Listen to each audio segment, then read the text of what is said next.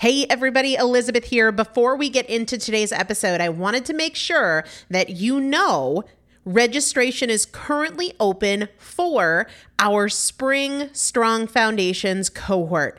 Strong Foundations is a five week strength building program brought to you by me and Morgan Bungers. Coach Morgan Bungers is one of the best, most effective strength training coaches in this country. He has worked with some of the most elite athletes in the world, and now he specializes working with people in their 40s, in their 50s, in their 60s who want everyday strength. And this is not about being able to push your suitcase into the overhead compartment on an airplane. We need to be consistently and effectively strength training if we want to maintain the strength of our immune system. Muscle is a critical part of our immune system. And if we are not actively maintaining our strength, we are losing it as we age. And that means we are losing the strength of our immune system. It's also a significant component of our overall metabolism, especially our carbohydrate metabolism. Muscle mass plays a huge role in energy, in mood, mental health, bone health, so many different things. This is just not optional, but a lot of us don't do it because we aren't sure what to do. We aren't sure what not to do. We aren't sure if we're moving well. We don't know how to accommodate for our physical limitations or our current level of fitness. And that is why you need a coach, and you'd be hard pressed to find one better than Morgan Bungers. Now, here's the thing about fitness programs I've experienced this. My mom, who's in her 70s, has experienced this where you buy a fitness program and then you're like, okay, but I, I can't do that workout because I'm not fit enough, or I don't have enough balance, or I don't have that equipment, or that hurts my knees, or it hurts my back. And then you're sort of just left to figure it out yourself, which means we often don't do anything. The great thing about Strong Foundations is that Morgan and I are part of it every single day, and you have an unlimited ability to ask us questions in a group setting or via direct message so that Morgan can help you scale for you, for whatever equipment you have, for the time that you have, for your fitness level, for your body and your physical limitations five weeks. There's two different tiers there's a beginner intermediate tier, there's an intermediate advanced tier. The testimonials that we have received from our previous clients will blow your mind. You can check them out and also register for your spot by going to primalpotential.com forward slash strong foundation. Primalpotential.com forward slash strong foundation. If you are an alum, if you have been through strong foundations before, I've already emailed you a renewal link with a special renewal rate. So please use that. If you don't see that email, let me know. For the rest of you, primalpotential.com forward slash strong foundation. We start on May 13th. So grab your spot now. You will have these workouts for life four workouts a week for five weeks, two different tiers. So you've got 40 workouts total. Plus, there is a five part series on your pelvic floor. That is an incredibly important part of your physical fitness, of your strength, of your core strength, of your overall health, of your ability to maintain functional mobility as you get older. We want you to be a part of this. You will not regret joining the Strong Foundations cohort. It is an incredible community everybody needs to be consistently and effectively strength training. And if you're not, it's probably because you don't know how to make it work for you. And it can be made to work for you, it needs to be made to work for you. Primalpotential.com forward slash strong foundation to register now. Let's get into the episode. Welcome to the Primal Potential Podcast. I am your host, Elizabeth Benton Thompson. If you want to create change in any area of your life, you're in the right place. Together, we'll explore the strategies and tools I've used to lose over 100 pounds, pay off $130,000 in debt, and become a multiple seven figure business owner. I've supported more than 3,000 women to levels of execution and fulfillment they didn't know were possible. Together, we'll break your past patterns and eliminate the appeal of your excuses so you can get consistent, stay consistent, create the results you want, and enjoy the journey. Let's get started. Hello, hello. Welcome back to the Primal Potential Podcast. I am Elizabeth Benton. We have such an important conversation to have today, and this stems from an email I got from a podcast listener. And here's what I want to say about this email before I share it. Even if you don't relate to the particular challenge or struggles that this person shares in their email, I want you to hang with me because this is so important. We, we miss so much because we tune out the first part thinking it doesn't have to apply to us.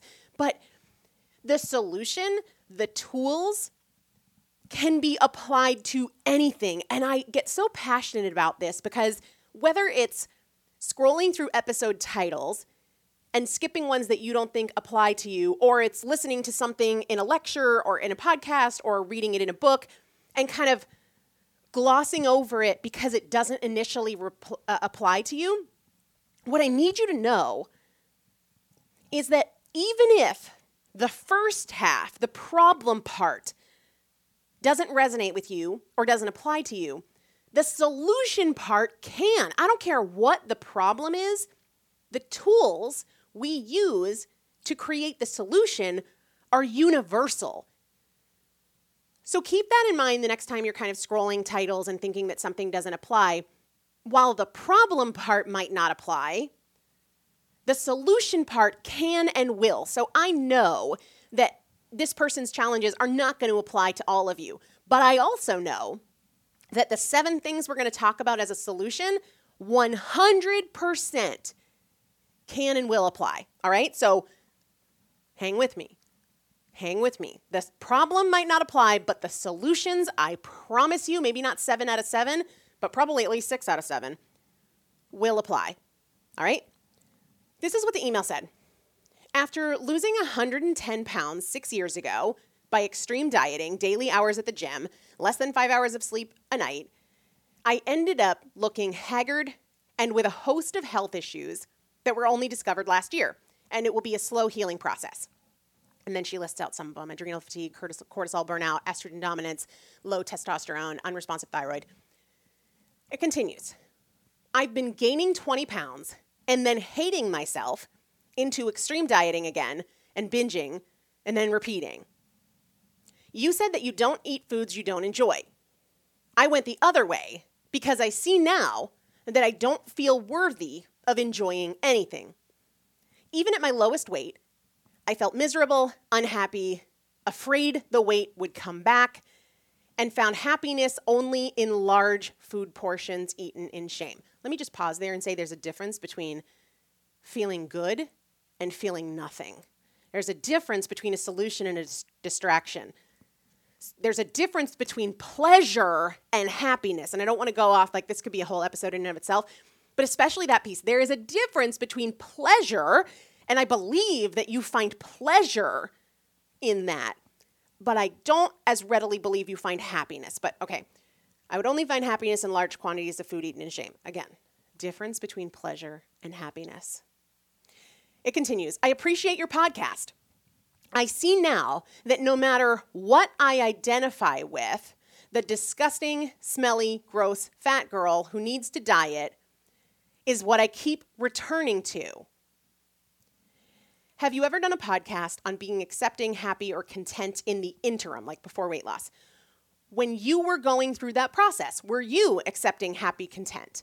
I keep hoping to hold my breath and get to the goal line. Funny enough, thanks to your podcast, I realized too that my constantly revolving debt has always been belt tightening to where I can't breathe, I'm miserable, and eventually the debt comes back and the cycle begins. I really admire you are so quick to focus on the solution. Okay,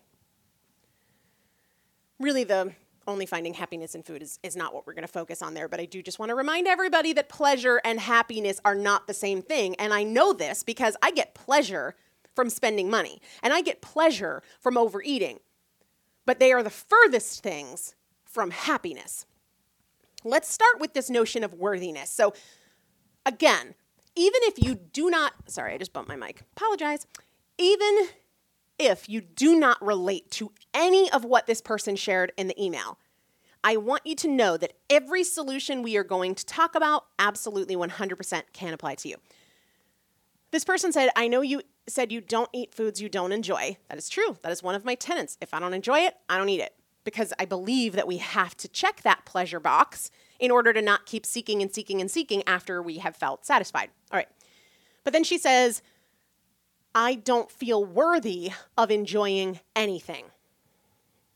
We're going to have a conversation about what you need to include in your decision making process and what you don't need to include in your decision making process. And even though I'm going to use the word worthy, understand that this notion of what do we include in the decision making process and what do we leave out can apply to anything.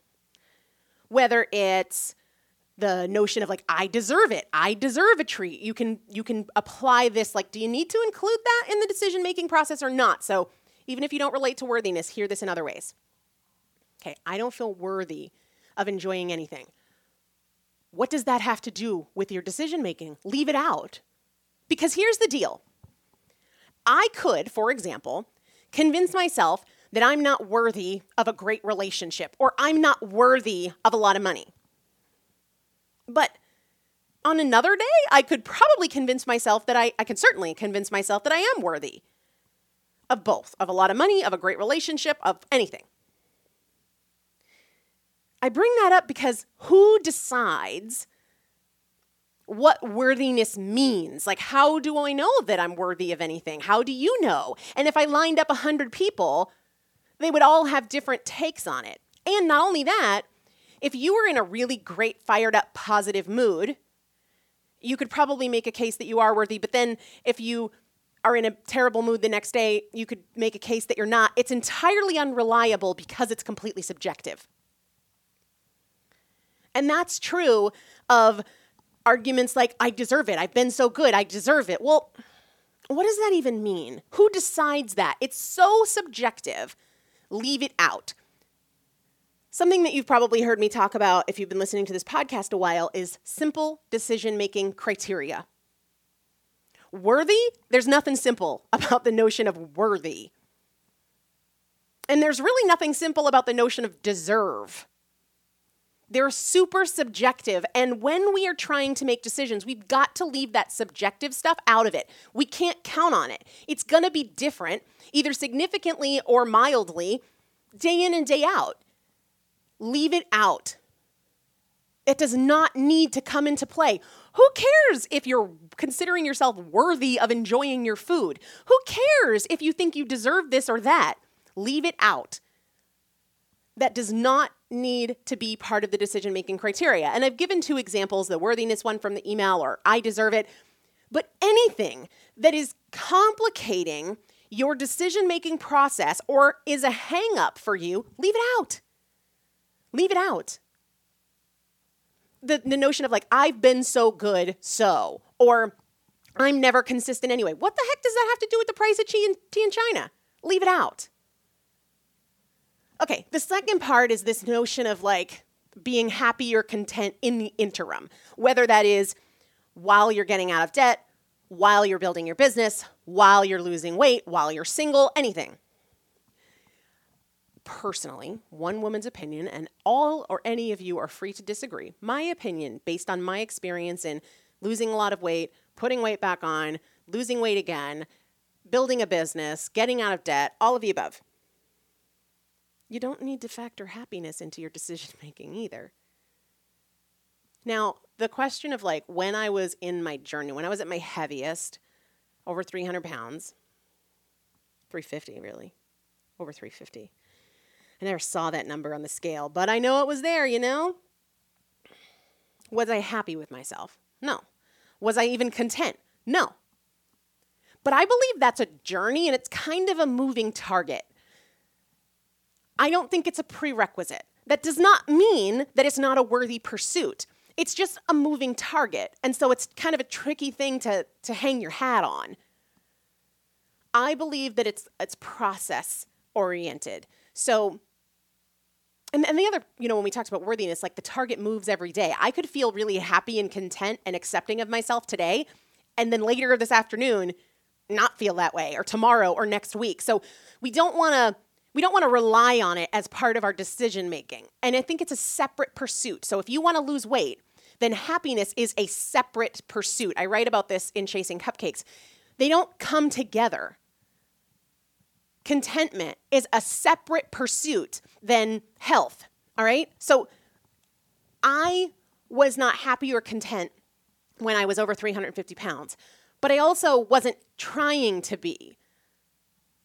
It doesn't mean that you can't focus on both the, at the same time. In fact, that's why I created the Changemakers Journal because as somebody who's very goal oriented, I found that sometimes I would put happiness on the back burner and honestly, I think happiness is a tough word to define. And for me, at the start of my journey, was I happy? No. Could I have told you what would make me happy? No, other than losing weight. And I didn't even know for sure because I had never been not overweight. So the Changemakers Journey Journal helps me to prioritize fulfillment in, adi- in addition to pursuing goals and progress. But happiness is something different. I find that it is a byproduct of the journey. Fulfillment can be tactically pursued for me, but happiness is a byproduct of going after the things that you want and, and also upgrading your thinking. A lot of times, it's a result of our perspective. So if we think about certain things or we think in certain ways, then we will feel unhappy. But if we think about other things and we think in different ways, then we feel happier or unhappy. It depends on our perspective. So gratitude is an easy way to, to think about this. I can feel like my life is just hard, bad, struggle after struggle when I think about certain things or with certain perspectives. But when I think about other things or I think through different perspectives, I can feel like I have way more than I could ever possibly need. So, contentment is a lot a lot the same way. If you focus on what you don't have, on what's wrong, on what's bad, on what's hard, you're probably not going to feel content. But if you think about different things or you think in different ways, you will absolutely feel like you are content. And sometimes we have to use extremes, but not always. So when I get to a point where I worry about money, I think back to, I don't even know what year it was, maybe 2004, when I went to Africa. And even on my brokest, most in debt days, I was wealthy beyond measure, beyond imagination, compared to the families that I spent time with in Africa. Is it extreme? Sure. But does it change your perspective? Yes. And that's what we're after here. When I think about the day that Dagny died, and I think about it a thousand times a day, if not more, I can feel like everything is dark and bad and that I'm in a really bad place. But then I think about my moments with Roman, or I think about other opportunities and, and privileges and blessings that I've had at different points in my life. Then I then I see things differently and I feel differently. I always say, and I write about this in Tools for the Trenches, that everything is a focus before it's a feeling. So when we think about being discontent or being unhappy. That is a focus before it is a feeling. So when you feel unhappy, your focus is on things that generate that feeling, but you can focus on other things, even if they have nothing to do with you. We're going to get to this in a few minutes, but remove yourself from the center of the story. Think about something else that makes you happy that might be totally unrelated to you. Maybe it's somebody you know, maybe it's somebody you don't know, I uh, when I when I ran the Philadelphia Marathon, I don't even know what year it was. It was a long time ago. There was um, a double amputee running their first race on two prosthetics.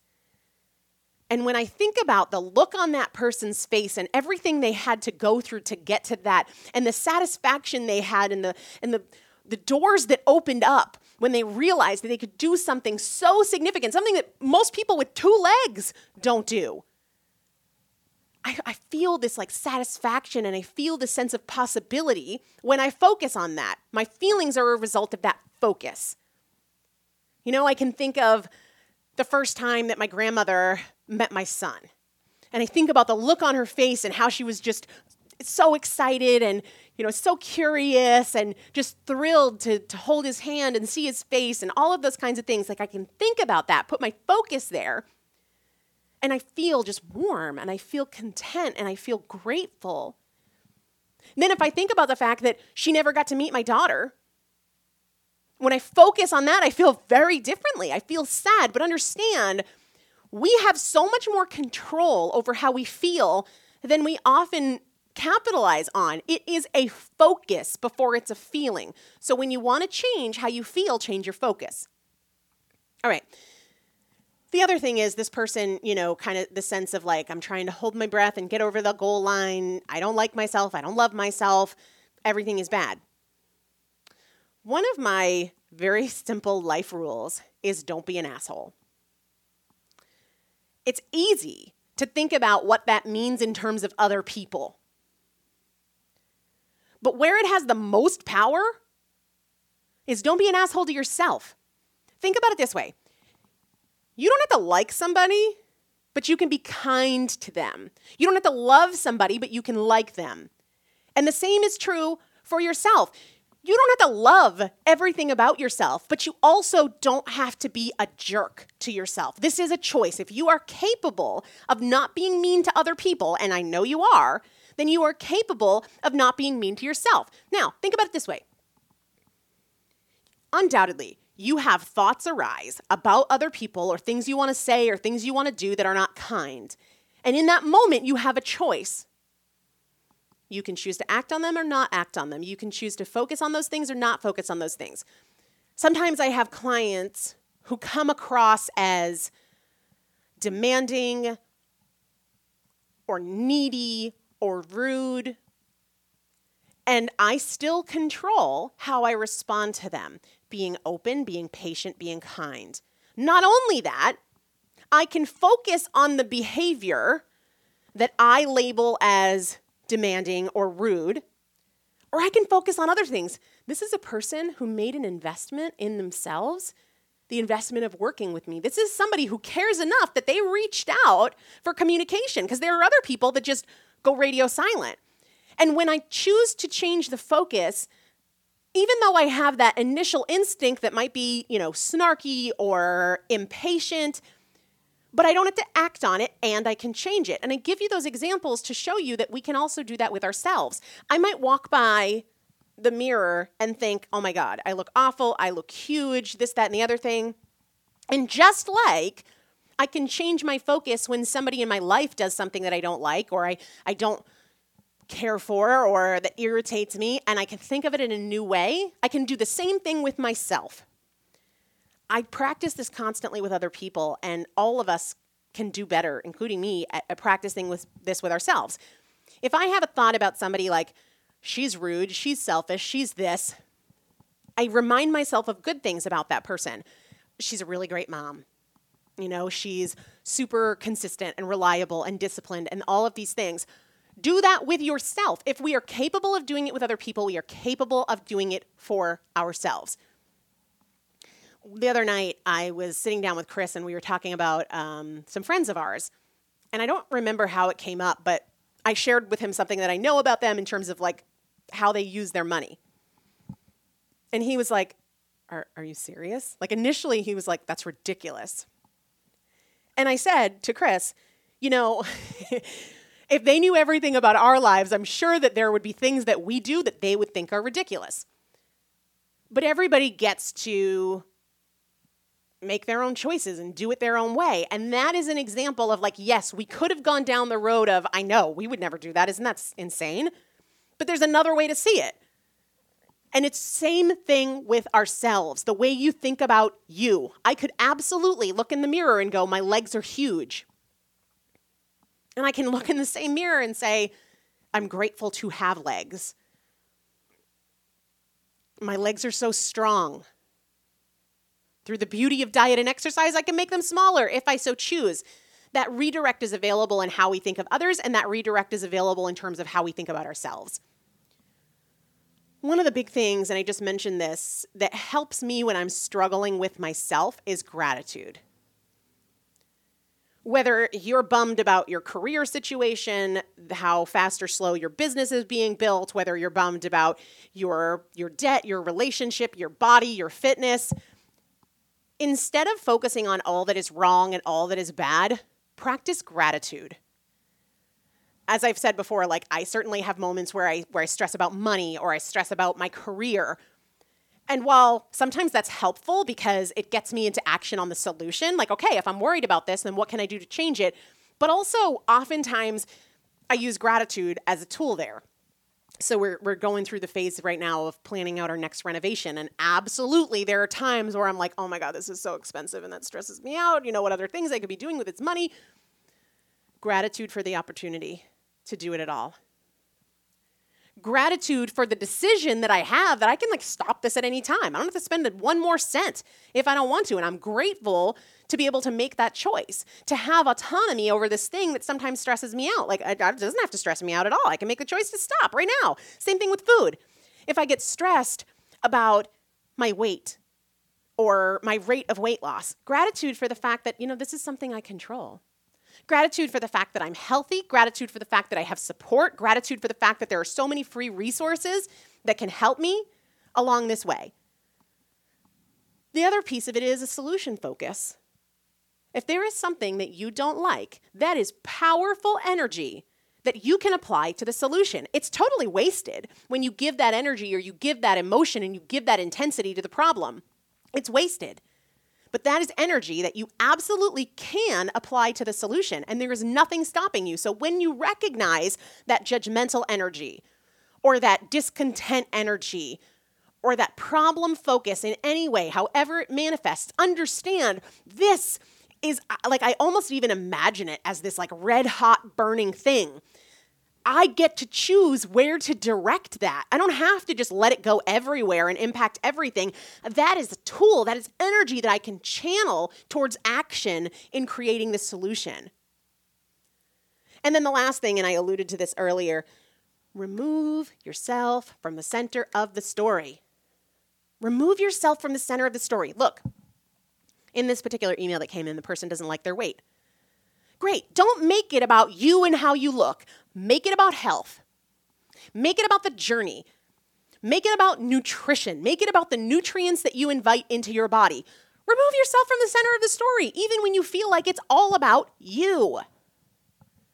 You know, if you're anxious about starting a business, remove yourself from the center of the story and the judgment and the fear of failure and make it about the clients you're going to serve.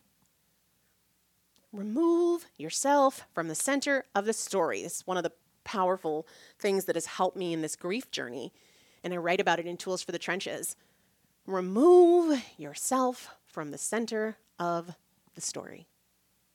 So I'm so grateful that I got this email because not only was I able to respond and help the individual, but I know that in all of these tools that we talked about, you can apply them to your finances, to your relationships, to your health, to your business, you name it. Make it a great day, guys. I'll talk to you soon. Thanks so much for listening to today's show. If you enjoyed it, make sure to take a few seconds to leave a rating and review on whatever platform you're listening. It not only supports the show in a huge way, but it also automatically enters you into our weekly product giveaway. For more tools, tips, and strategies on creating change, check out my first book, Chasing Cupcakes, and follow me on Instagram at Elizabeth Benton. Remember, every choice is a chance, and I'll see you next time.